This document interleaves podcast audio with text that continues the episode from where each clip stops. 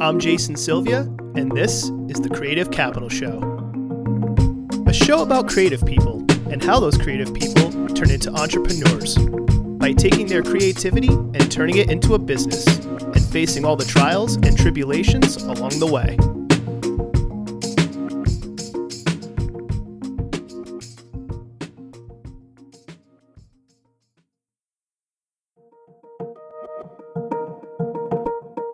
Is art? Well, the dictionary defines art as the conscious use of skill and creative imagination, especially in the production of aesthetic objects. And it's the second half of that definition, the production of aesthetic objects, that this episode's guest founded a business upon. Tracy Jonsson-Laboy is the co founder of Luna Loggia, a mom and pop business that focuses on sourcing and curating well designed objects for the aesthetically minded customer. In this episode, Tracy dives into how people perceive art, why art is not a luxury just reserved for the rich, how well designed objects can improve your quality of life, why money is energy, and how great storytelling can turn the point of sale process and the overall retail experience into a work of art itself. Enjoy.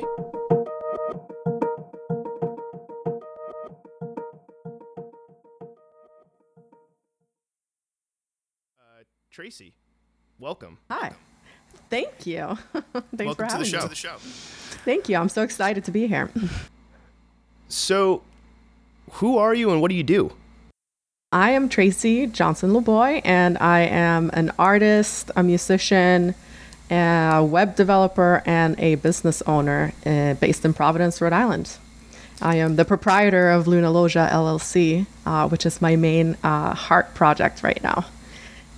and that is an e commerce um, design home goods business uh, that is hosted on a uh, really fun and innovative, uh, creative website that I got to co design with my husband. So, that actually goes right into my next question. You're not doing this alone, are you? Um, seems like you're working on your husband, uh, working on this with your husband. And are there other people involved as well?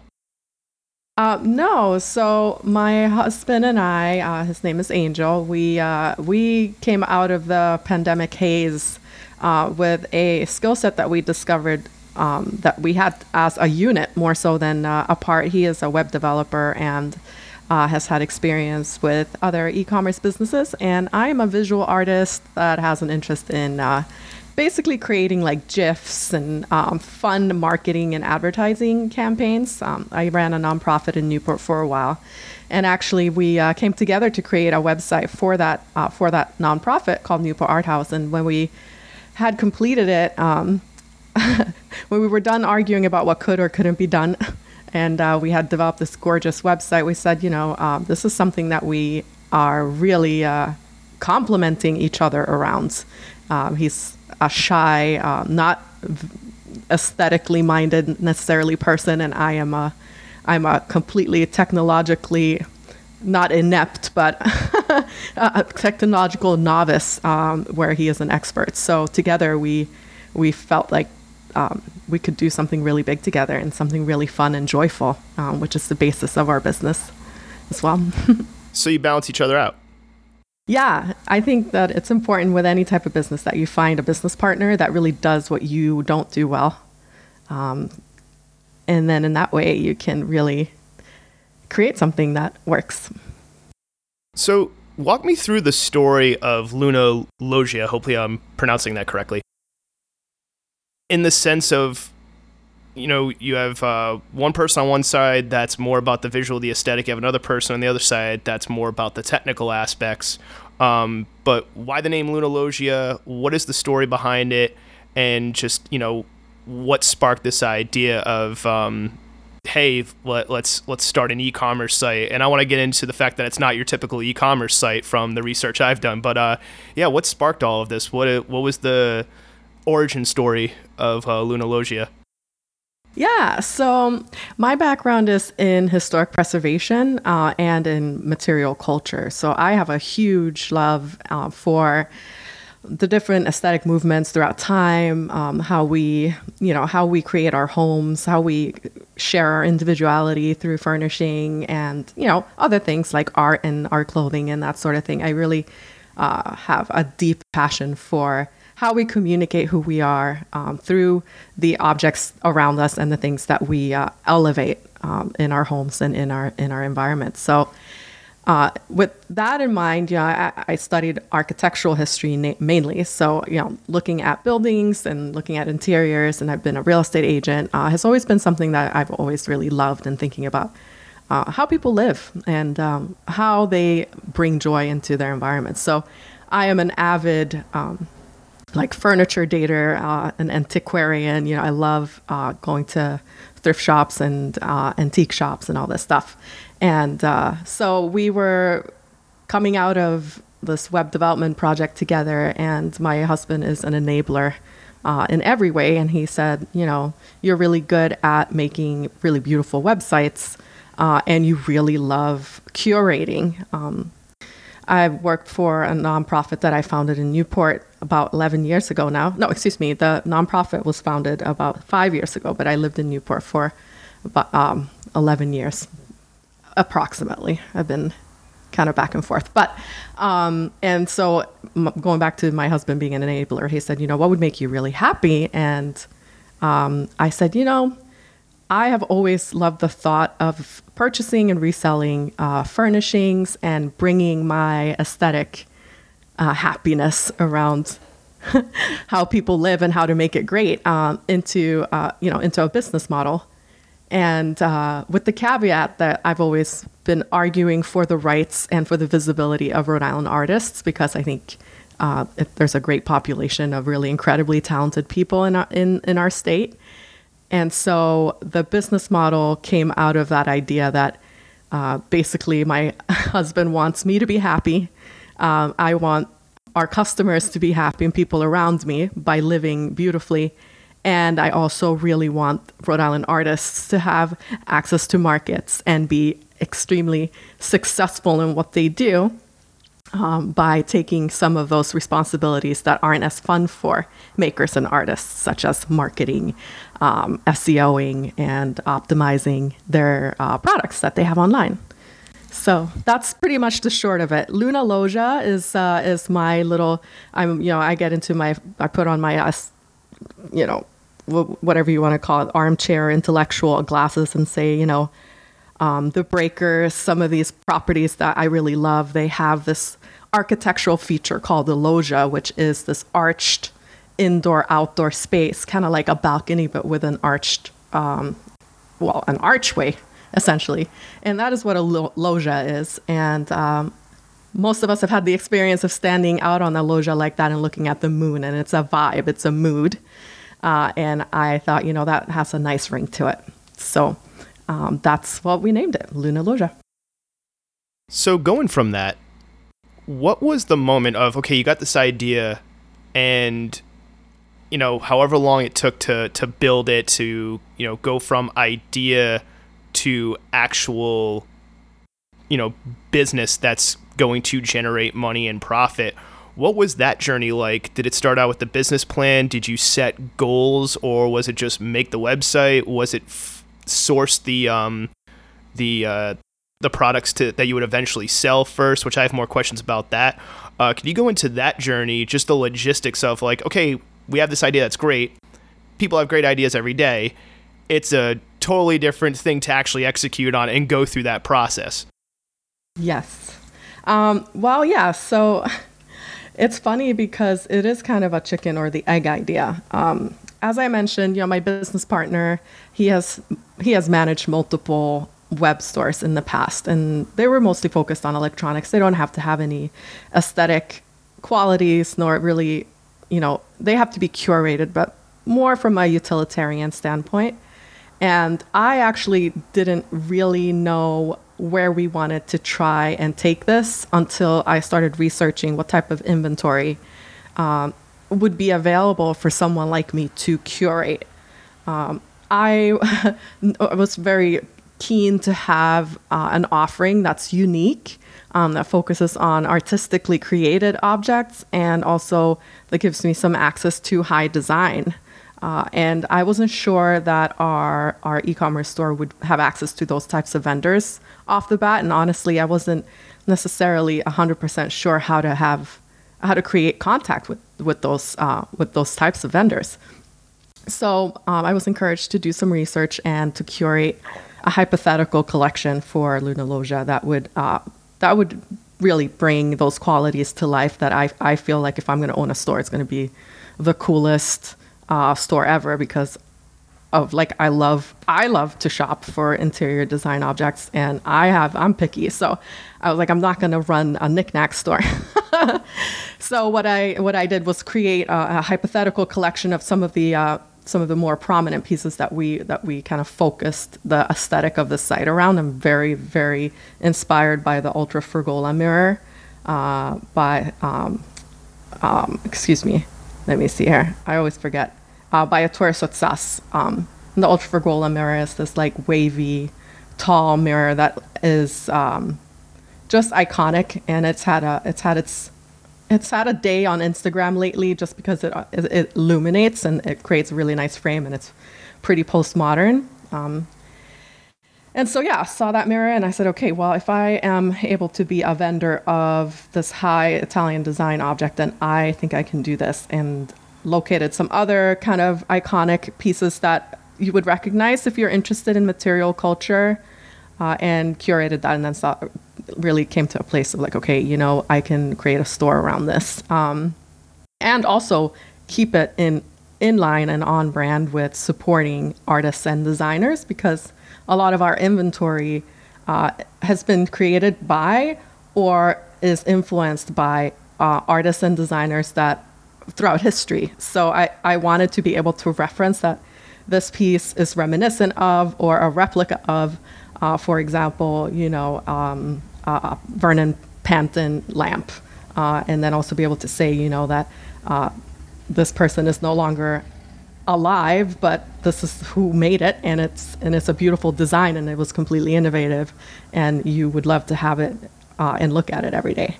Uh, and so, in order for me to be able to do that and feel good about it, I wanted to also build this um, fail safe on the other side where we are uh, allocating and dedicating a part of our of our profit to the success of Rhode Island artists through direct grants, uh, and also in the future hoping for a uh, you know live work type of real estate situation in Rhode Island that facilitates uh, those artists creating wealth and abundance for themselves through their art. Uh, how much is that portion, or is that is that like a set percentage, or is it a set percentage like after profits or something like that? Um, so right now we're focusing on a pretty humble um, grant of six thousand a year. Uh, because this is our first year, we have just literally opened the doors um, about a month ago of our store. I was gonna say, I think I saw the LLC was March. I was like, oh wow, like you you're you're really new. Yeah, we aim high. You know, we're so this is the other part of this is that both both of us, both of the business owners here, we're also artists and we're also independent contractors, and you know have been have been in the hustle for for years. Um, and I, I've been doing it in Rhode Island, and so you know I think it's really important to to have a serious plan. We have our business plan. We uh, we've consulted with the, with the SBA. We've had a lot of support from the DESIGNxRI community uh, and also uh, other other entities. So you know we have appreciated the support and help that we've received from established business organizations and organizations that support entrepreneurs. But in essence, you know, the reason that our website looks the way it does and the reason that our that we incorporate and made it a part of our business model to support artists is because we're artists. Um, and we've incorporated really recently, but it's not even it's not even worth doing if we can't pay back the community. Uh, and so that's how we're really making the feasibility uh, assessment is if it doesn't work out with a grant to artists, then we're just uh, retailers, which is t- would be fine to most folks. But uh, since we're artists and we really do appreciate the community, this is part of what we want to be able to do.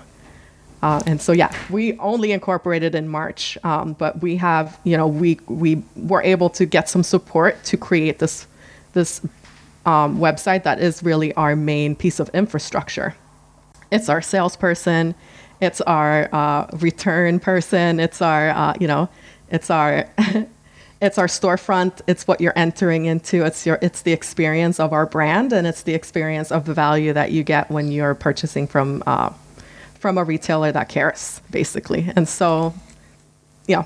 So so we so we've actually received a question of like how much profit would you uh, allocate to the artists that you're advertising on your site as part of your um, collaboration with Rhode Island makers and, and, and others and we've said, you know, this is this is not part of our profit model at all to have and highlight um, the the creations of artists, living artists.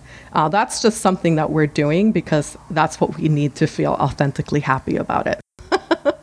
if that makes sense. No, it definitely does. Um, and I want to get to the getting help part in a little bit, but one question I always find interesting, no matter who I talk to, so you're going on this journey, right? You're creating this business that's new. So it's like a two part question. One, is the business the main source of income for you and your partner? Or are you still doing other things? Because um, every business is different. And then, two, what was the moment? Because um, I think this moment's different for everybody, where you realized, oh, this is real now like this is a business. This is this is this is the on switch has happened because uh, I think that's a different moment for everybody. But I'm always interested to hear like when that person realized, oh, this thing is real now. It's not just an idea anymore. It's a real business. Like it's a business out in the world. Um, yeah, those are both great questions. Um, well, you know, I'm gonna start with the with the second one because I feel like that is that is it's giving birth to a project is for any artist when you really like manifest, you know, you're manifesting the future of your business or the future of your practice. Um, and so for us, it's been it's been real since we really since we launched the website in late um, May, uh, and we started getting traffic. So this was before we um, we have we still haven't like embarked on our main marketing campaign for this for the site.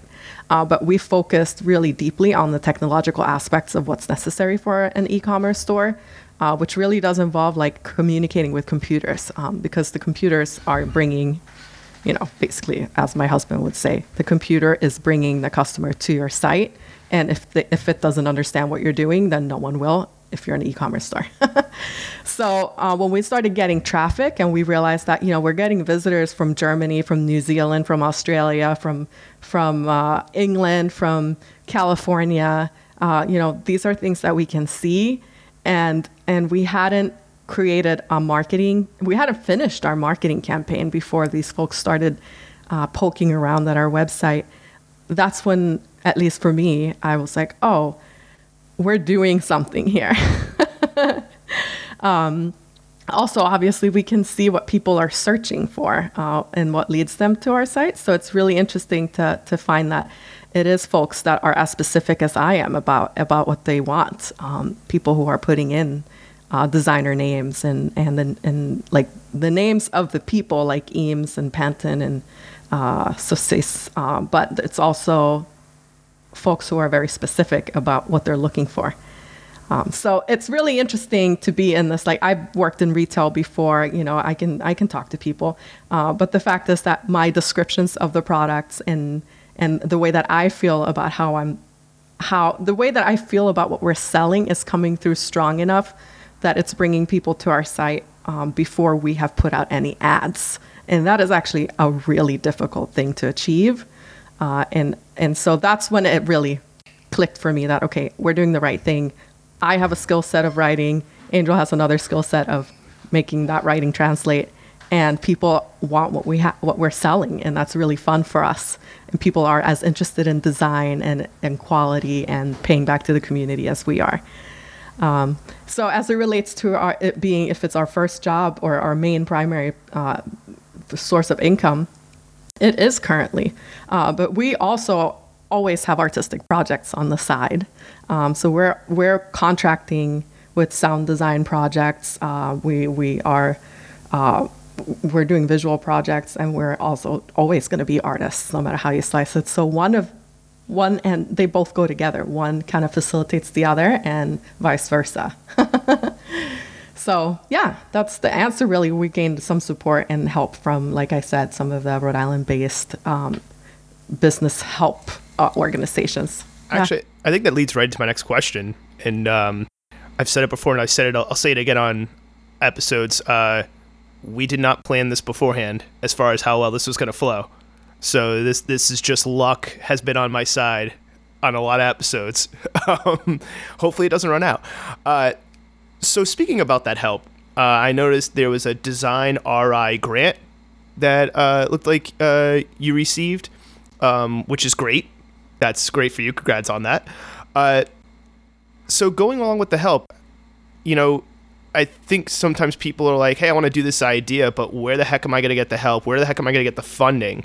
How crucial was the Design RI grant in terms of help and funding, and all these other? Um, you're talking about like the SBA, so I'm, I'm assuming that means Small Business Association. Uh, if not, feel free to correct me. Um, how crucial was that help? Because I feel like not everyone has a great amount of funding in the beginning and not everyone has all the tools or maybe they think they don't have the tools and it discourages them from doing something and between you and your partner you have the balance of the art and the technical but i'm assuming there was stuff you didn't know uh, as well that you had to learn. So how crucial was um, you know how did you realize what you needed help with? And then how did you find and reach out for these resources? Uh, and how crucial were, the, were those resources in helping you? Because i think that's something that not everybody feels like they can do or they don't they feel like they don't have enough um, knowledge to actually go about that process?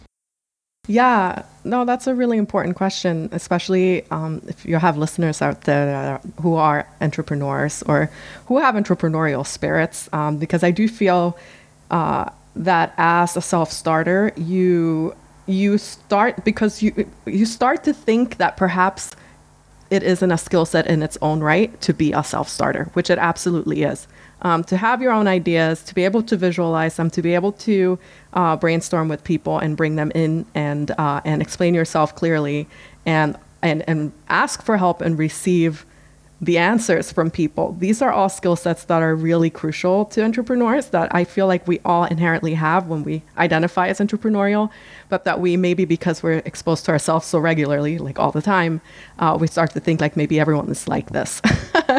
um, so one of the best parts about the DESIGNxRI pro- program, um, the Catalyst program, is what, what it's called. They've had cohorts of, I mean, most recognizable businesses that you you see around yourself in in Rhode Island have gone through this program, and it is a grant, um, and it does fund some um, basically business specific costs, uh, but it, it mainly is a an educational program where you are you are uh, ushered through multiple required business processes, uh, including, you know, just what you need on, you know, so some of the more preliminary things would be like, what is a website? What do you need on a website? And then uh, all the way up to creating marketing plans to creating business plans. And I'm guessing creating an LLC because I've I've noticed that not everybody even knows what that is, eh, or like how that's beneficial versus you know being sole proprietorship.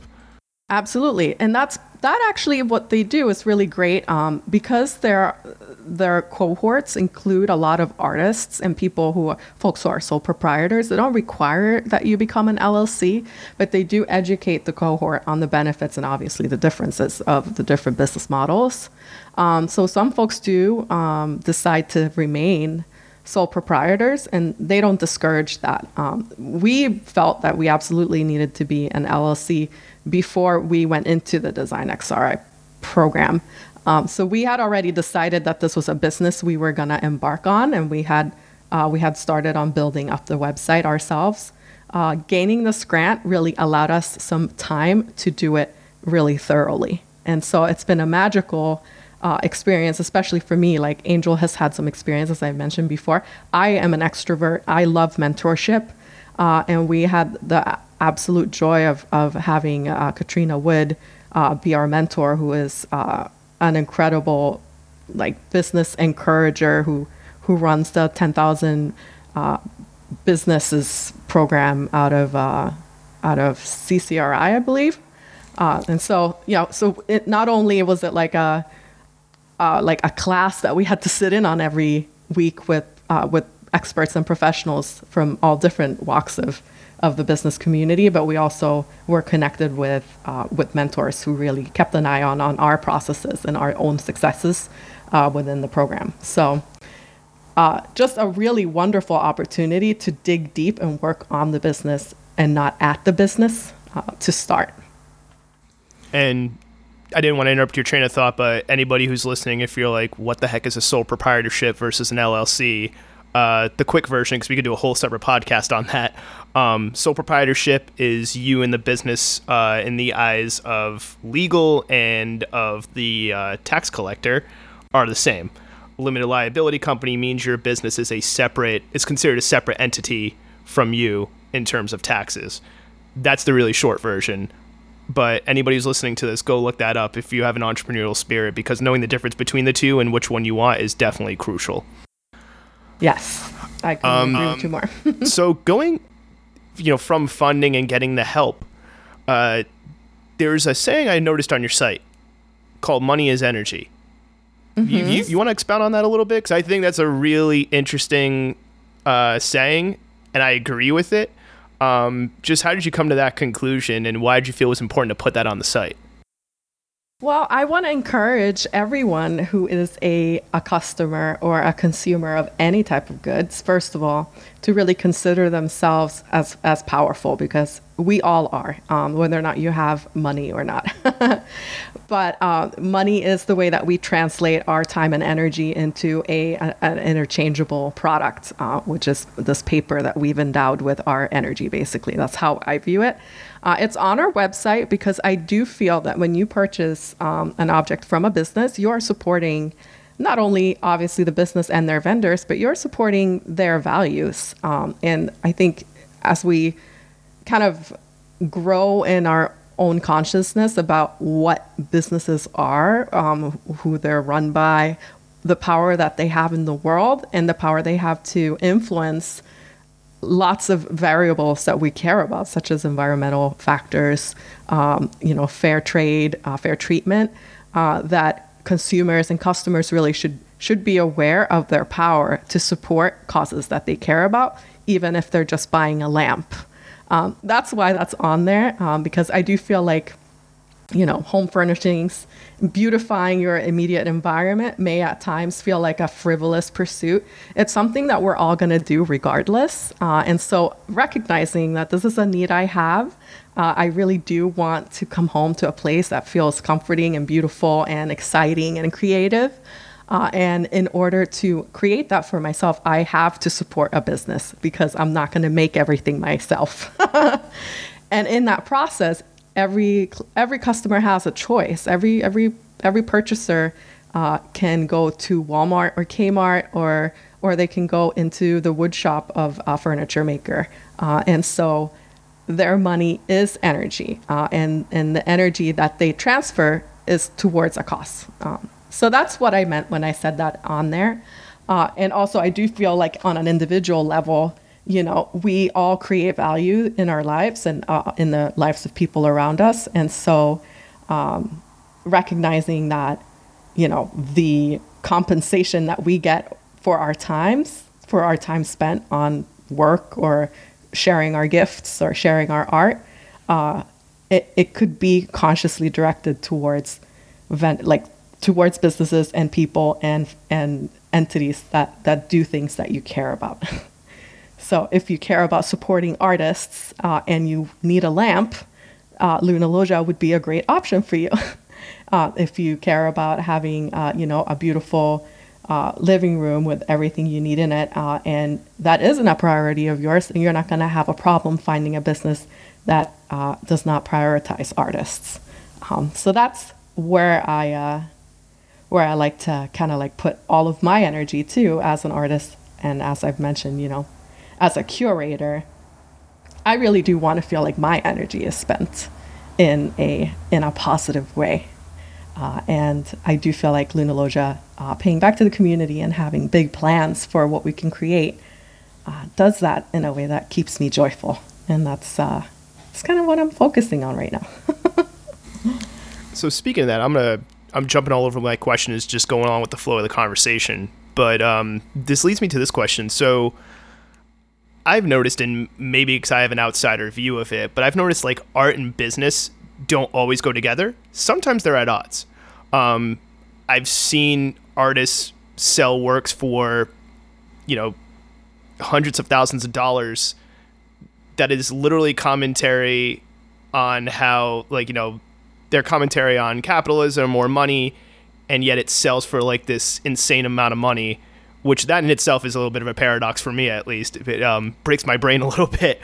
But the reason why I'm bringing that up is because you know I've even seen um, met some artists that are, you know, not I don't want to say anti-business, but they're just like anti the idea of business, and I wonder if it comes from an education perspective because there's been previous episodes, and for those of you that have listened to previous episode, I won't go into the to the long story of it. I'll try to keep it short. But in terms of the question, I had a friend who went to RISD, and maybe this has changed, but at the time RISD, which is one of the you know best art in schools, art institutions in the entire world, were not teaching anything about the business of art or art and business or like the you know just like there's music and the music industry, there's art and the art industry, and there's probably different industries you know in the in that overall term.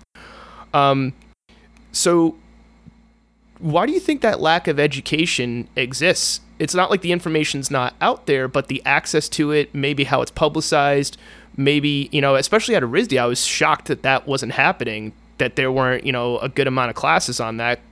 It's like, hey, we're going to teach you theory and how to create, but as far as the tools of, hey, you made this thing, now how do you actually put it out into the world and how do you and how do you live off that? It seems like that half of the equation either doesn't get talked about or for whatever reason it gets hidden. Why do why do you think that is? Yeah.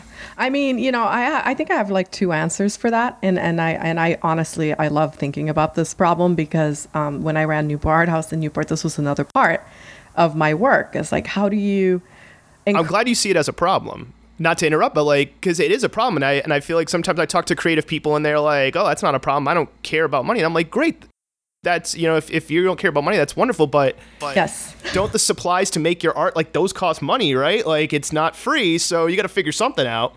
Absolutely. Well you know it's it, it kind of goes back to your uh, money energy uh, question because this is what i think. So i think we've we've um, we've always hammered into like basically western culture that craft and art it, they're two different things. One of them is a utilitarian, you, you create a utilitarian product that is for sale, and the other one is an emotional output that, uh, that it would be dirty to sell somehow.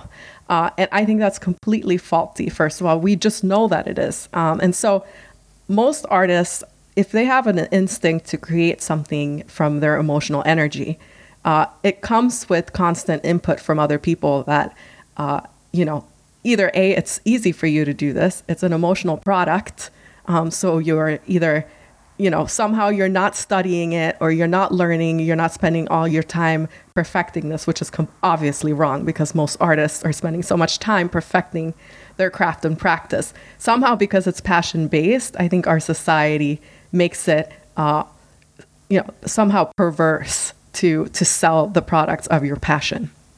I think that's that's a product of capitalism, and I can totally go into you know how I feel about uh, that damage.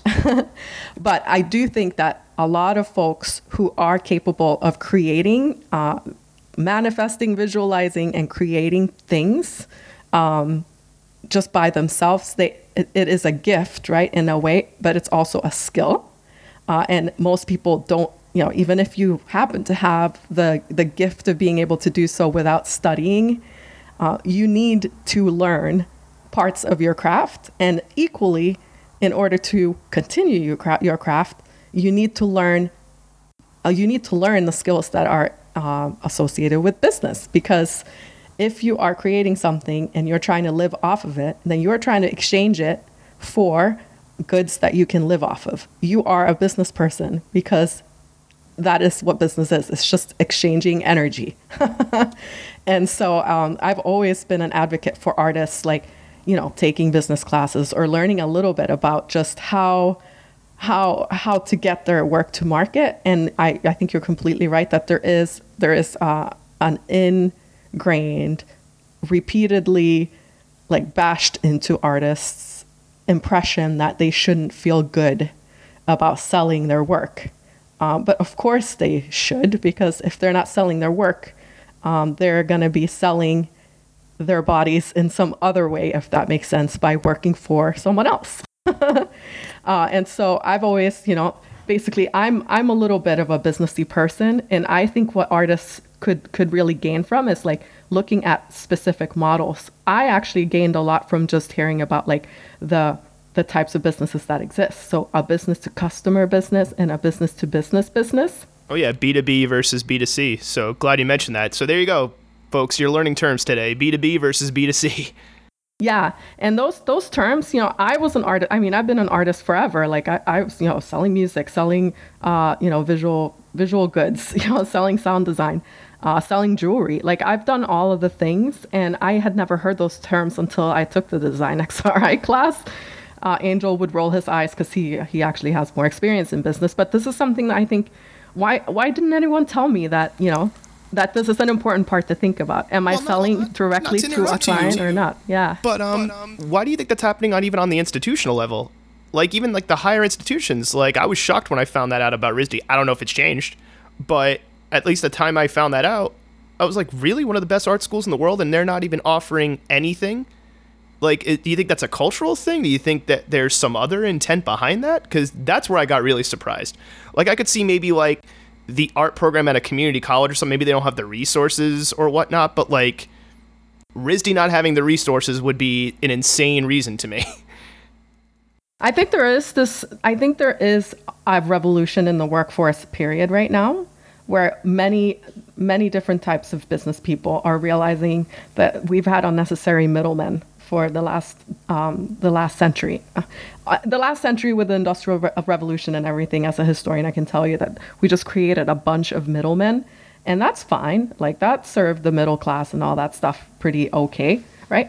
But right now, you don't. You know, so basically, if you're in art school, you're you're being told you should get an agent. That agent is the person that's educated on business, uh, about business and about the art business, uh, and that's fine. Uh, but just like any other legal relationship you have, you need to be aware of, of the fundamentals uh, before you hire someone who's going to take care of the most important part of your business other than creating art. Yeah, it's the point of sale. Exactly. And so when you're hiring a middleman to do that for you, fair enough, you should probably have an idea of what it involves. And I think that is what art schools are kind of like somehow they fetishize like the fact that people are amazing at creating things and they say just focus on this uh, and you can get an agent to do the other part I think that that's a great place to be once you know business and you don't want to deal with it anymore. Um, but yeah, I, I completely agree. And I think it's changing that artists really do need to understand how to get to market directly and also how to identify businesses that can help them who are customer facing um, so that they, if they don't want to be customer facing, they themselves can, you know, focus on their craft, but they need to have an awareness of it, like that term to even identify how they're going to work out their sales model. Well, it seems like that's where Luna Loggia could come in, and actually leads to my next question. Um, as far as uh, what your business does and what it provides, because the idea of the agent, right, doesn't mean every agent's good or has the artist's best intention in mind. Um, you know, there's um, there's good and bad with every industry. So I feel like Luna Loggia is doing multiple things. I think one of them is acting as that agent and going along with that idea so you source and curate, you know, works, products from all over the world. Um, so it's going to be a multi part question. What goes into the decision making process of like, yeah, this piece, this work by this artist, this is something we should feature versus maybe another piece of work from another artist that you don't feature. So what is the criteria? Um, you know, what do you base it on? And then um, actually it's going to be a three part question now just now that i'm thinking about it so what do you base that on like like what, what how does the curation process work Um, and then also, you know, how do you reach out to these artists? You know, is, is it just uh, like when I reached out to you for the podcast? Is it just like a like a cold call almost? Because I think some people forget that in business you have to do sales and you got to reach out to people and you're gonna have to, you know, get your product somehow. And then how much of it is product directly from the artists versus almost like a like an uh the arbitrage of a flip, meaning like something that you have found um, versus like something that's directly made for the site. So I guess it's three parts. Uh, you know, what's the curation process? How, process? How do you decide what products and which pieces of art make it to the site? How do you reach out to artists and work with them? And then uh, finally, how much of it is like made specifically for the site versus like stuff you have found into an arbitrage? Mm-hmm. Yeah. So in terms of the decision making and the criteria for our curation, uh, right now I am fully it's fully based on uh, on what I like. um, and so essentially, the the decision making criteria for artist based work is that we have uh, an agreement with the artist about you know the number of inventory that they're able to provide and uh, the duration that they're willing to let us um, have it up for them. Uh, our payback to artists is that we are capable uh, an expert at SEOing and uh, personalization as it comes to marketing their products. And so our real, I mean, it's a it's it's a relationship. It's a symbiotic relationship with an agreement that uh, essentially can we have your beautiful vase up for two months um, that will advertise heavily, and then after that, uh, you know, hopefully you it drives business to your site and it you know creates a market for you, um, and it it elevates our collection of of other goods um, in, in, terms of it, like basically a, a, a Rhode Island based glass blowers work, for example, will always make the rest of our site look good. and uh, obviously collaborating with real people who are creating uh, for like out of their hearts um, and supporting those folks. It's just, it's a great value that we are providing and that, that a customer who's buying from Luna Loggia is supporting. Um, so our criteria right now is pretty open. Uh, if I like what you do, um, if you seem like a good person and you're able to uh, be uh, honestly be a business person enough to to have an, an, exclusive merchant agreement for about a month and a half, then you're set, right? Uh, and this is really fun for us because our network at DESIGNxRI includes a lot of folks that we would like to feature. Um, so when we talk about how to reach out to artists and networks, like I like I said, I've been active in the art world in Rhode Island at least for the last ten years, uh, and have uh, have been very keenly uh, creating networks and friendships with a lot of producers there. Um, and so, if I am interested in meeting uh, a new artist that I have located, I'm very, very easily, uh, I'm very easy to like I, I'm not shy, so I will just reach out and be like, hey, we have the site. Are you are you looking to expand on your market? And I also always like to ask how we can serve the creator, right? The artist, um, the person that's making the goods, because there are always every maker has a different need. So if they say, well, you know, my my high end products are selling pretty good, but um, my you know my middle my middle tier product, this in particular, uh, I have an overflow of inventory. So maybe you guys would be interested in, in featuring it. Um, so we always like to ask, like, how can we make your work shine, and how can we make your process easier as you as you try to reach market? Uh, and then in terms of the like, there's no set percentage of um, how much of it on our website is directly coming from like Rhode Island-based artists.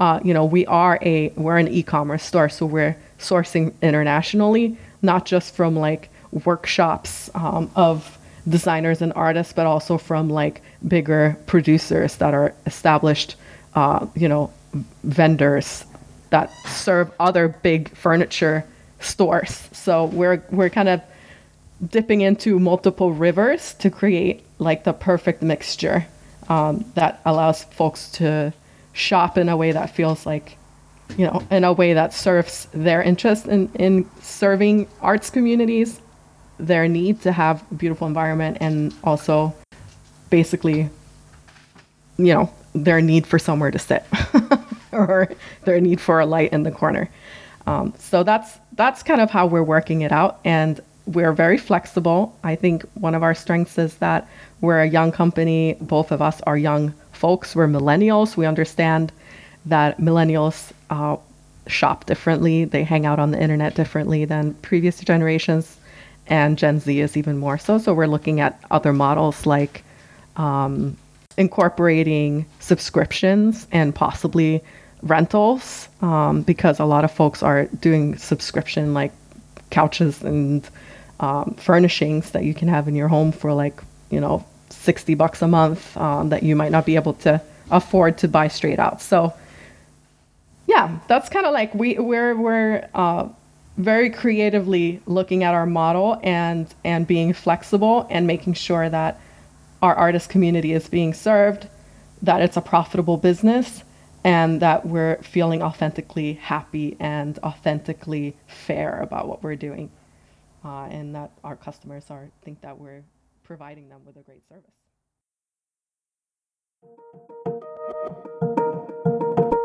Self-starting as a skill set. I'm glad Tracy was able to verbalize this because self-starting truly is a skill set and a crucial skill set for anyone with an entrepreneurial spirit. Everyone has ideas, but not everyone can visualize and create a plan for their ideas, explain their ideas to others, and know how and when to reach out for help. They say with any journey, the first step is the hardest. So develop a skill set of being a self starter as much as you possibly can. So you can take that first step to make your ideas come to life.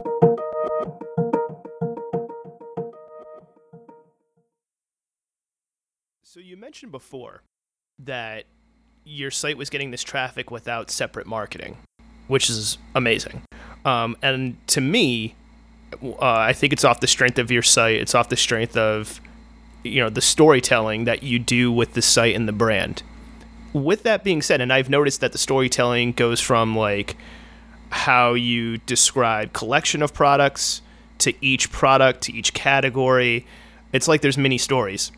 Um, was that a conscious like business decision or is that just naturally how you and your partner are and like it just comes out through the business um, I that's thank you so much for pointing that out that you noticed the storytelling. So it is a combination. So basically, I, as you can probably tell, I can just muse on about things that I love and and and what I'm observing.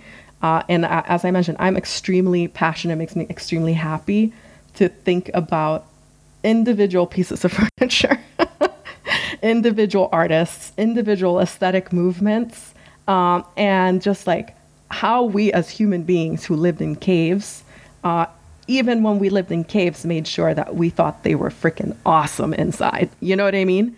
So, like, what is that? That's the, the psychology of like, I want to have a great life, uh, and I can take any of this, put it around me, and feel better about it, or uh, create experiences for myself um, in my home I, it's just mind blowing to me that we even do that. First of all, you know, we don't just collect sticks and make a little a little nest and live there. We like decorate the nest.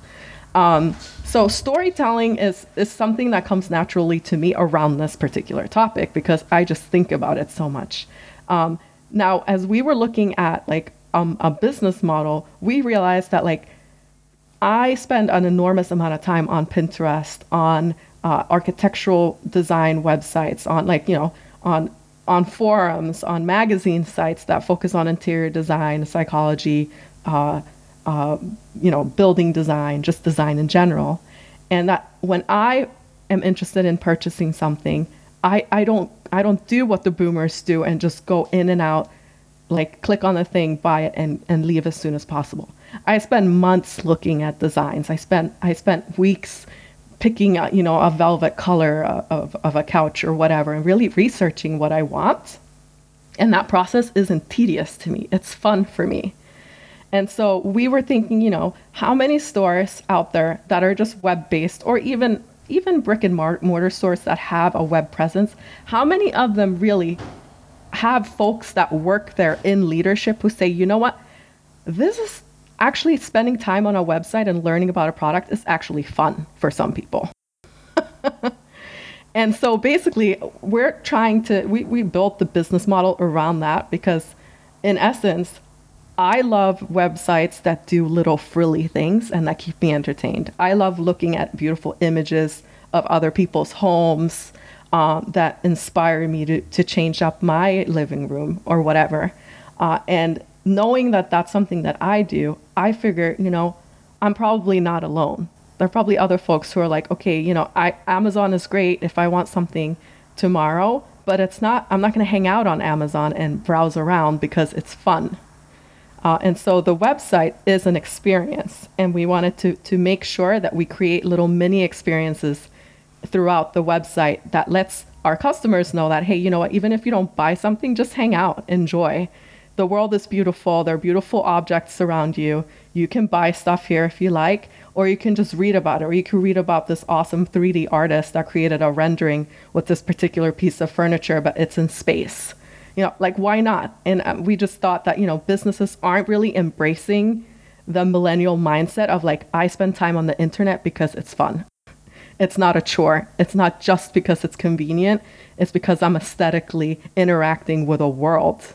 Uh, and so when we built the website, I'm constantly challenging my husband for more and more tools to create experiences throughout it um, that I think, in its own right, is a piece of of it's it's my artistic practice in a way to be like okay i'm to have this bird fly across the screen here just because like why not? Uh, every business that has a website can do this.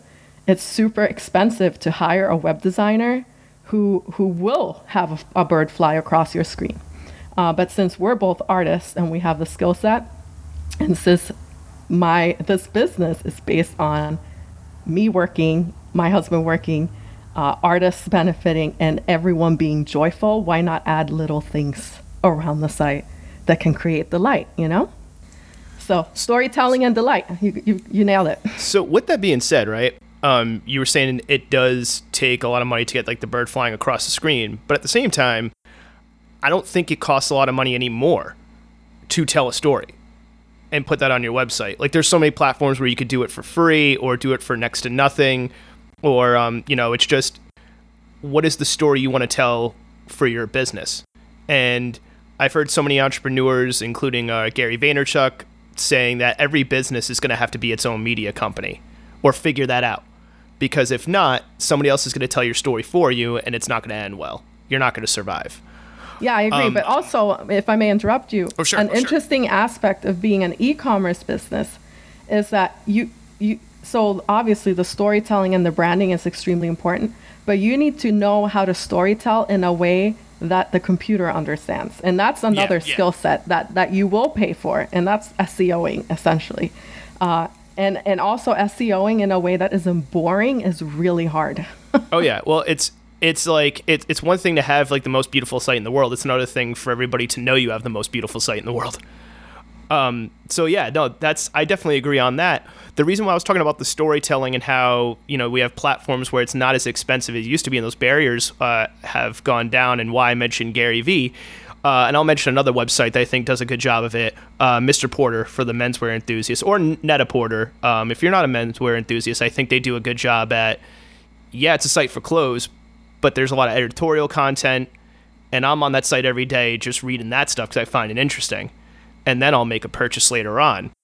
Uh, do you think that's going to be the future for not just the aesthetic based or design based businesses, but every business? Do you think that's going to be the future that they're going to have to interweave editorial and story based content with the actual like, um, you know, product based content? Yeah, I absolutely think so. I mean, we're so we are, you know, we're coming into a, a time when, you know, engagement when it comes to anything, engagement is like number one. So if you are interacting with a storefront, you walk into a store and it's not engaging, it's not laid out a way that you like. Um, you know, the store attendant is rude to you or whatever.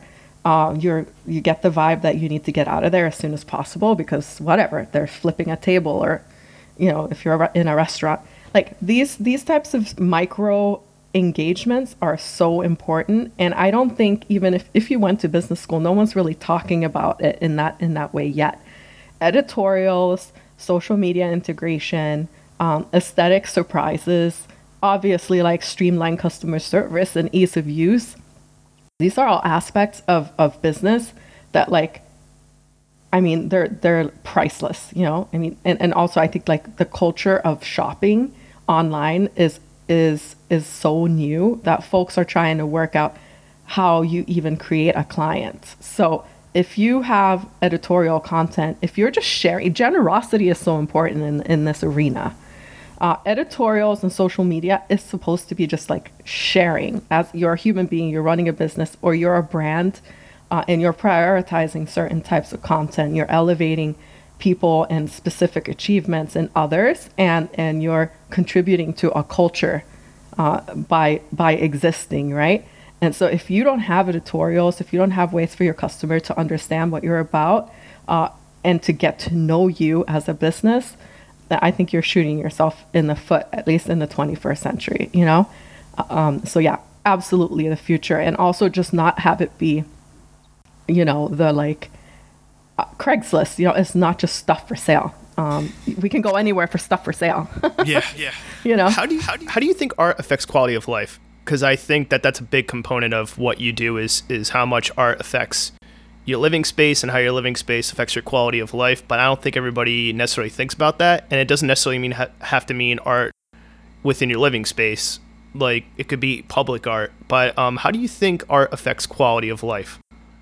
Well, I'm gonna say here in closing because I mean this is the biggest. This is my existential question: is how to share how I feel about how art affects quality of life because I am just constantly in appreciation of artistic creations around me. So I have I my impression is that without art and aesthetic communication and emotional um like emotional output, we would I think we would all whittle up and die, like not to be super dramatic, but I think the contributions of, of people who are in tune with how color affects people, how how movement uh, creates a change in mood, how textures like evoke different types of thought patterns. Like these these people are contributing to human society and always have, uh, and and for those who aren't endowed with that type of sensitivity I, I just I just I'm always surprised at societies that don't award and reward artists uh, because I think those societies just don't recognize how important it is to have beautiful things that have been thought of and, and have energy in them uh, by just by virtue of them being created by people who are who are sensitively and obsessively thinking about how all these things affect us as human beings. It's kind of like, you know, you, you think about like the difference between being like colorblind and not colorblind. Like there are pros and cons to both. You probably have other senses that kick in when you're colorblind, but it's like none of us have the time to be experts at uh, color theory and psychology and also music. You know what I mean? Um, some folks maybe do, but most of us don't. Uh, most of us don't have the uh, capacity to like design a couch uh, that is just like revolutionary, you know? I know I don't. Uh, and so I think art affects quality of life because it really does infuse everybody's environment with, with intention because someone has put intention into the design of this. Uh, and if you don't have the time to put intention into the design of your cup or whatever, uh, then you could buy it from someone who has. And I think that's so cool. I think it's beautiful and it makes you happy. So go along with that. Um, I noticed a saying on your site. It was uh, something about buying less stuff, right? Uh, and you know, buying either quality or buying from local or buying both, like quality and local. I feel like the extreme of that, though, sometimes there are people out there who are like minimalist or they just buy the things they need and they don't care about aesthetic at all, or it seems like they don't care about aesthetic at all. I'll use a recent headline, depending on when you listen to this.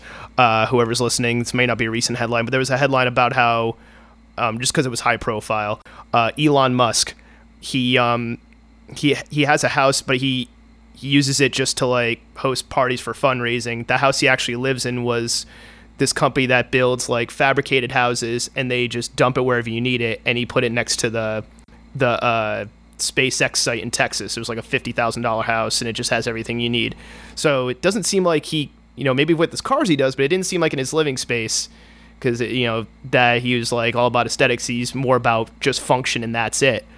Uh, is there a way you can reach those people uh, via Luna Loggia or something else, or is it just hey that's not our market, or maybe there's other things they care about aesthetically that's not within their home. I just think that there's like there's like the interesting flip side of that too. It is. It's so cool to think about. Look, I totally respect people who are who are uh, purist and utilitarian about their environments. Like I used to work on boats. I've I've been around people who who literally um, decide to like have every every every inch in their environment have a function. I totally respect that. Um, I'm gonna admit that the Luna Loggia customer probably isn't that person, uh, because what we're saying in our product is that there's more to life than utility. Uh, there's emotion. There's there's beauty. There there's there's ambiance. You know, there's energy. There are these things that don't have tangible utility that you know and you're aware of.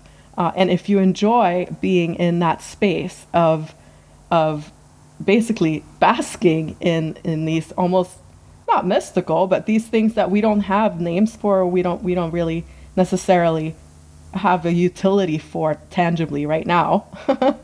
uh, then you're going to find products that kind of evoke those feelings for you at Luna Loggia. Um, minimalism is something that we do talk about because I do think that some things um, are easier to understand in isolation. So obviously, modernism has placed artworks in white boxes, for example. Um, you know, my personal opinions aside, uh, I think that that could be useful for really like observing one thing at a time. So I like minimalism as an aesthetic because it does allow you to say, okay, here is the object, and in isolation, it makes me feel this. Uh, it, it, and it looks this way and it and it creates this vibe. Um, the maximalist in me will say, you know, that I personally enjoy having lots of energy around me and lots of objects that evoke different thoughts, ideas, uh, philosophical backroads. Um, and that's what I think Luna Loggia has a little bit of, but also I want to pick items that can be, when put in isolation, can be enough to create an experience around. but yeah, Elon Musk. Hey, hey, buddy. You know, if you're interested in some something beautiful and you want to, you know, populate your house with some awesome pieces, come on over to Luna Loggia If you're looking for pure utility, um, you know, I can throw you some other way, definitely. gotcha. gotcha. So you were mentioning earlier, uh, sometimes people seeing art as a frivolous purchase, and I want to ask a question around that, and this may be a multi part question, but I think sometimes with art, another recent news story, I'm just trying to keep this um, relevant. Uh, there was a recent news story about an artwork that sold for, it was in the like tens of thousands of dollars. I don't think it reached a hundred grand, but it was um, nothing. Like the artist literally sold nothing. Um, that was the piece and then now he's getting sued by another artist who said I did that nothing idea four years ago. And on top of that, I, I've um, I've been to Art Basel and I saw one work that went for thirty thousand dollars. That was literally a ladder with a pool toy on top of it. That was it. Like I, you know, and I think sometimes when people see that, like the person who is not in the art world or outside of the art world, they they they have this idea of like, oh yeah, art is frivolous. It's just you know a way for rich people to money launder or or like you know you'll hear like a millionaire say I bought this as an investment because I'm going to flip it later on. I think Jay Z actually has a line about it in the story of OJ where he takes buys a piece of artwork, gives the he's going to give the money to his children. Um, so there is that perception that like art and good design is for the rich only, or it's this frivolous like luxury thing, uh, and it can be intimidating. Why why do you think that is? And what about the person who, you know, maybe they have the best intentions, like, hey, I really wish I could afford uh, to buy this lamp from this local artist, but I don't have like $100, $200 right now, but I really like the aesthetic. I'm going to go buy the version from IKEA that's mass produced that's only $20 or you know I noticed there's an Eames chair on your site. Eames is amazing, but you know some people don't got $2,000 but they want the look and they'll go buy the IKEA version. Uh, so what are your thoughts on all of that? Well, I mean, this is like, you know, this is art school like philosophy class and and also material culture philosophy class so like art for art's sake i think conceptual art uh, and the and the contemporary art market has made it more visible um, that some people support some folks some art patrons enjoy supporting conceptual art uh, and the whole point of conceptual art is that it's a concept right so you're buying a philosophy here like i mean there's a whole conversation about nfts which i think is kind of interesting because i mean you're buying art that does, that is a digital a digital version I was going to ask you about that. That could be a whole separate podcast. yeah exactly but so some people are opposed to to that for example but that makes so much sense to me because you're literally buying it from the artists themselves so like art for art's sake i think I think I think people need to get closer to what to what art really is. Like it isn't it isn't only a horse sliced up into pieces. You know what I mean? Which is a wild piece of art uh, that has. It's like the explanation of the art is the art. That's what conceptual art is in many ways, right? Without the explanation, it makes no sense. Uh, and so, what you really is, you're you're you're paying a philosopher to think when you buy conceptual art, which I think is great. And I wish we paid lots of philosophers to think. I think it would be a cool world. Um, but you know, the Eames chair, for example, designers designers are artists who like to make things that work. Uh, just like a, like the craft world is the same. They're they're artists and, and aesthetic people who who make things that are used. Um, so I think there are multiple tiers of creators, and I think conceptual artists are people who like to make things that they think about a lot. My personal opinion is that I think the world would be a great place if we encouraged different levels of thinking by by economically stimulating them, uh, because thinking is a worthy pursuit for any human culture. Um, but you know, would you know? I'm also intimidated by the cost of, of a banana taped to the wall. Uh, Oh yeah, that was another one. That was also at Art Basel, and I think somebody ate the banana, and then they and then they tried to say that oh well, me eating the banana was art, and I'm just like, well, how do you figure out the sale of that? Yeah. Well, you know what? I mean, to each their own. You know, there's time-based art, there's performance art, there's all this there's all this expression. And I think that if someone's paying you to express something, then you know, you know, bless, God bless, honestly. You know, I'm not even a religious person. Just keep it up.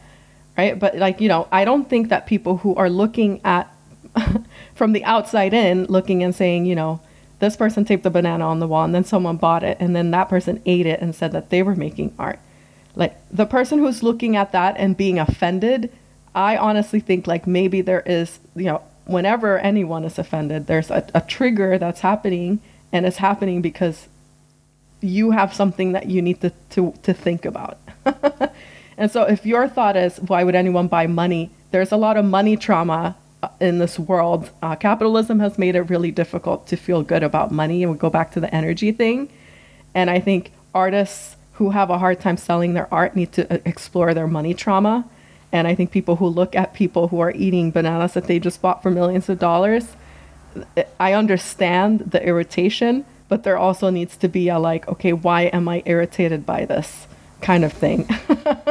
you know what I mean? Do you think there's a happy medium? And by that I mean, you look at somebody like Dieter Rams, uh, who has his um, I don't know if it was Ten Commandments or Ten Principles. Maybe I'm getting a little too biblical here with Ten Commandments, but he had his Ten Principles of good design, and he designed stuff for Braun. Mass, you know, mass market company. Like I look at it, it, it it's amazing design at scale. Um, you know, fast forward to now, you have uh, artists. You know, either they're clothing designers or different types of designers where they're doing like special collaborations or collections with um, big box retail stores. You know, Virgil Abloh um, and a number of other artists too. Just Virgil Abloh's top of the mind for me right now. Did a collection with IKEA. Um, you had um, you know high design houses working with Uniqlo and uh, even Target in like the clothing space. Do you think that that's going to be more prevalent? Do you think that that might be like the happy medium or the hybrid where somebody's got, um, you know, forgive me for this saying, uh, I'll try to keep as accurate as possible, Eames level taste but an IKEA budget. Uh, you know, where, where like, do you think that's going to be maybe the happy medium or like the future? We're going to see more stuff like that, maybe. Well, the thing is, like, I mean, if you look at the history of like artistry and patronage, I mean, back in the day, if you were an artist, you, you were, if you were any good, let's say, or a designer or, or an engineer, even, let's call it like any type, type of polymath with an artistic bent would be hosted um, and basically put up by the, the wealthy folks in your town.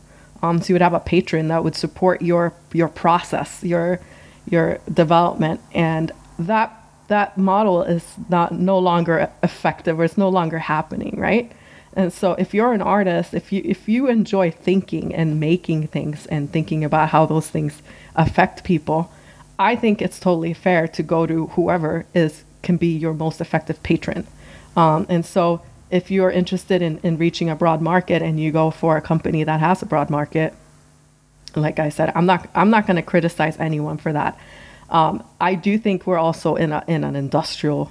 I mean, we're basically almost like in a post-industrial time, so we we expect to be able to to have access to products that mo- through most human history most people have not had access to, uh, and in, in in in this in this world that we live in, aesthetically minded people are gonna want to have access to objects that have no reason to be expensive. Like you know, an Eames chair is a beautiful piece of work. It's it's a it's it, it was designed and was thought about deeply by a person who is uh, by a couple who are none of whom are l- alive anymore. So these folks, right, their products are being now made by a company that continues to make their chairs, and that's great. But there are also other companies that make their chairs, uh, and so it's it's a matter of like, okay, if you really want an Eames chair, you now have the choice to go for the company that's following uh, the rules of the original maker to a T. And if that's really important to you, I completely understand, and that's where you should buy your Eames chair. Uh, if it's if you're looking at it because it looks great and it's comfortable to sit in, and you might not be as concerned with the like quality of, um, let's say like the specific type of leather that it's made out of or the specific type of plywood that is shaped with uh, and you want the aesthetic then you have options now as a consumer. And i think that that's as a customer you know that's the result of a globalized society. Uh, you know you don't have to go to the workshop of the artist anymore. If you want to you should. If you can if you can afford it you definitely should um, but you know ikea I, I'm Swedish, right? I am half Swedish. Um, I'm I actually, you know, really understand this that you know there's there's a, a, a, drive to provide the people with pretty things. That's like basically what IKEA is trying to do. But they're borrowing their aesthetic from multiple mid-century modern designers. So many different sources. Absolutely. And and you know, obviously there's nothing wrong in doing that, but they're not lying about the quality of, of their of their products. No, they're very upfront about that, which I kind of appreciate. Like they're like, "Hey, listen, like um this is at scale. When you do something at scale, you could you, you have to be repeatable and we got to make a profit and we got to make it affordable to you. Something's going to give in this equation." Right, you're going to put the thing together yourself. but so this is the thing, you know, and I and I think that like you know we also have a concern about like okay, well, are we stepping on anyone's toes? You know, when we offer the Eames chair, for example, and I think we just need to be honest that like not everyone is concerned with the same things, you know, uh, and and and, and so we're trying to say, okay, well, if you want an Eames chair, and you care about directly influencing uh, the you know trajectory of artists living artists, which is what I care about, then you can get your Eames chairs, for, Eames chairs uh, your Eames chair with Luna Loggia. If you're interested in, you know, supporting the Eames Foundation, then that's also a road you can go. Uh, and the chair is going to be more expensive because that's the value that you're paying for. Um, so that's that's also part of the whole like your money is your energy. You are dedicating and out and allocating your energy out into the world to support different causes. And so when it comes to buying the banana on the wall, uh, you're supporting something when you buy that banana. And if you really like the artist that you're buying that piece from, I think I think that's awesome, especially if you're buying it straight from the artist. Uh, if you are buying a, a, you know a couple million dollar piece of art from another collector, uh, as an artist, I think that's you know I would be pissed about that. But that's the world that we live in, and what you're paying for is the value that you see in it. That's what makes art so problematic, is that it's in the eye of the beholder, and the value of a piece is also I mean, it's established by your by your culture, but it by virtue of you buying it, you are setting the value that you you think it is worth. you know what I mean? It's all. It's, I think it's so complicated, but it's also so like basic and straightforward. So to ask a basic and straightforward yet complicated question, uh, what do you think is the future of your industry? Because you were talking about NFTs, and now there's like the idea of owning limited like digital art or having a digital space with digital furniture. Um, the middle the middle people, I guess these uh, middle people, kind of gone by the wayside. You know, we've got more platforms than ever to tell a story. The idea of storytelling, interweaving with the business, doing things at scale or not doing them at scale, reaching the customer directly, B two B, B 2 C, all this. What do you think the future, um, you know, the future of your industry is, is going to look like? Like, where where do you think uh, it's headed? Well, I mean, I think that all all should you say all retail business because people are always gonna purchase uh, as long as there is a need for tangible objects. Let's put it that way. Because if we enter some virtual world uh, in the future to be futurist, maybe we won't need tangible objects anymore. But as long as there is a need for tangible objects, there is a need for places for people to go to learn more about what they need, what they want, uh, and what they like. Uh, and so, the you know, if you look at industry studies right now, the furniture market online is looking incredibly strong and robust. Um, and honestly, you know, even most brick and mortar stores are recognizing that folks are coming in to touch their things and then go buy them online. It's not just because uh, it's it's like convenient or whatever. It's also the fact that people who are moving towards a carless society, getting stuff delivered is easy. Um, and honestly, that tangible connection to an object when you can return it if it doesn't fit your needs, that's that's where the industry is moving. Um, in 2018, I've read that furniture and home furniture sales uh, accounted for about 13% of all e commerce sales. So people are purchasing their interior, you know, their basically their stuff online. We know this. uh, I think that, you know, using augmented reality more effectively, um, again, creating experiences, these are these are trends that are obvious to us now that like will be completely fundamental in the future kind of like being able to pay with your credit card is now. Uh, i mean you know only 20 years ago buying something online wasn't even an option. So like things are moving fast. Uh, but i think when it comes to nfts and digital products that was also something that i was thinking of encouraging artists to use Luna Loggia to sell as like recurring uh, virtual income from from you know virtual products it's something that everyone should be exploring because it's a great business model as well to have reproducible virtual products like obviously videos and uh, you know NFTs and sticker packs and and uh, collateral that people need for their web presences. I think that's what they should be teaching in art schools, like digitize your piece of art and sell it. so speaking of that, um, what's the future look like for Luna Loggia? You were talking about people wanting to physically, you know, experience things. Is there going to be a retail, like a like an actual um, brick and mortar retail or pop up shop in the future for Luna Loggia? Is there going to be like a whole separate NFT division of Luna Loggia? What does the future uh, look like? Well, we're actually we have a 10-year plan right now because we've just I mean, we're so new. We're we're not thinking hundreds of years in the future yet. Um, but essentially, you know, I don't foresee us creating a shop, like an actual store. Um, there are some interesting models that um, that utilize showrooms and unrentable kind of like event spaces as a way to have people have tangible interactions with the products that we offer. Uh, and I think that is a much more effective way to have folks introduced to, you know, the physicality of our of our collection. Um, so as as a, a, former, you know, event planner, nonprofit planner, I think that having, for example, parties um, that are just like themed Luna Loggia uh, releases of our collection where people are just like literally in the spaces curated by Luna Loggia that showcase what we offer uh, on a on an exclusive basis in terms of like it happening maybe a couple times a year. Uh, that would be a model that we would explore as as a retail kind of like on in the real world IRL uh, selling interaction.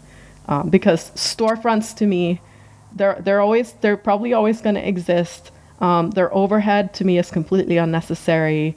Um, people are moving away from that model and again if, if what you need is to touch uh, touch a surface to know if it's right for you then i think it would be way funner to do that with like a live band playing and some of your closest girlfriends at a, at a cocktail party uh, and that's something that like a successful business should be able to put the furniture out to do uh, in order to promote their products. And that's more along the lines of what we're thinking.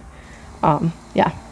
You heard it here first, folks. Cocktail party retail is going to be the future.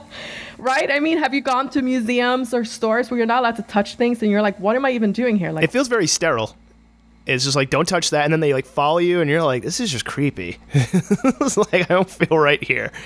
Yeah. So that's um, kind of like I want everything to be an experience, and I, I I will give you a million. You know, I'll owe you a million bucks if I if you ever find me behind a counter like just being bored because I just think that that's a sad place to be when everyone wants the same thing. If you want you you want a really really soft couch or a poof or some light that makes you feel sexy like then you should be in an environment where you're allowed to interact with those things in a realistic way uh, and I think that's a better way to sell things too. Don't pay me a million for that. Just um, trademark cocktail party retail if it hasn't been already, and I just want to cut. However, if you make money off that, just give me a little bit of the cut, and I'll be happy. Um, what what would be some pieces of advice you would have given yourself in you know before starting this business, or just any young creative, young entrepreneur out there, just from you know I think anybody starting some kind of project, some kind of business, it's a learning process and you learn a lot. Um, what would be some pieces of advice you would give to anybody listening to this uh, as far as what you've learned? Um, I would say if you are if you have an idea or you're an entrepreneurial person, you're constantly having ideas. Create a network of people around you um, who you can ask questions of, um, mentors, people who are doing what you're doing, be brave and just reach out and ask if you can just, you know, if you could just buy them a coffee and have a, a conversation. I find that, you know, some folks are shy, some folks are introverts.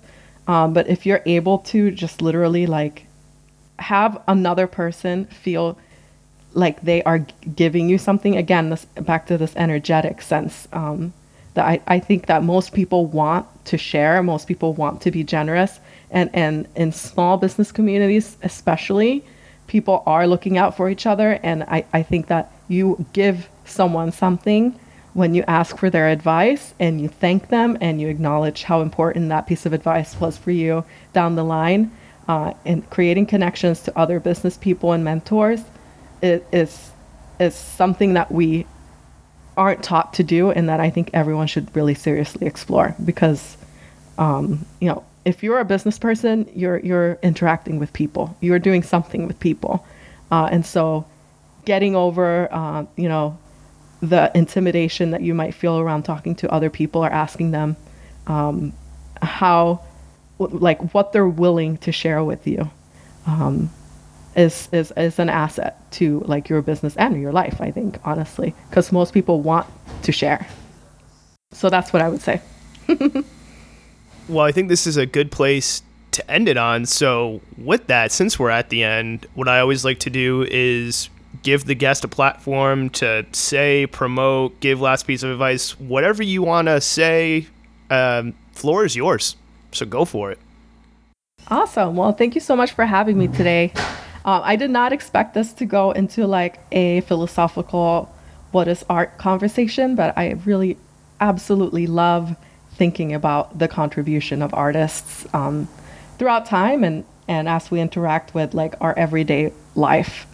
And I think that if if you're a listener and you and you thought this was fun and you and you want to explore this some more, you know, Luna Loggia, the way that we describe our products, I think it's it's I've written all the descriptions, um, and I personally think it's really fun to think about how how the designers and the folks who have created these objects what their philosophies are. And if that if you if you think that's fun, then you might enjoy just the descriptions of our products.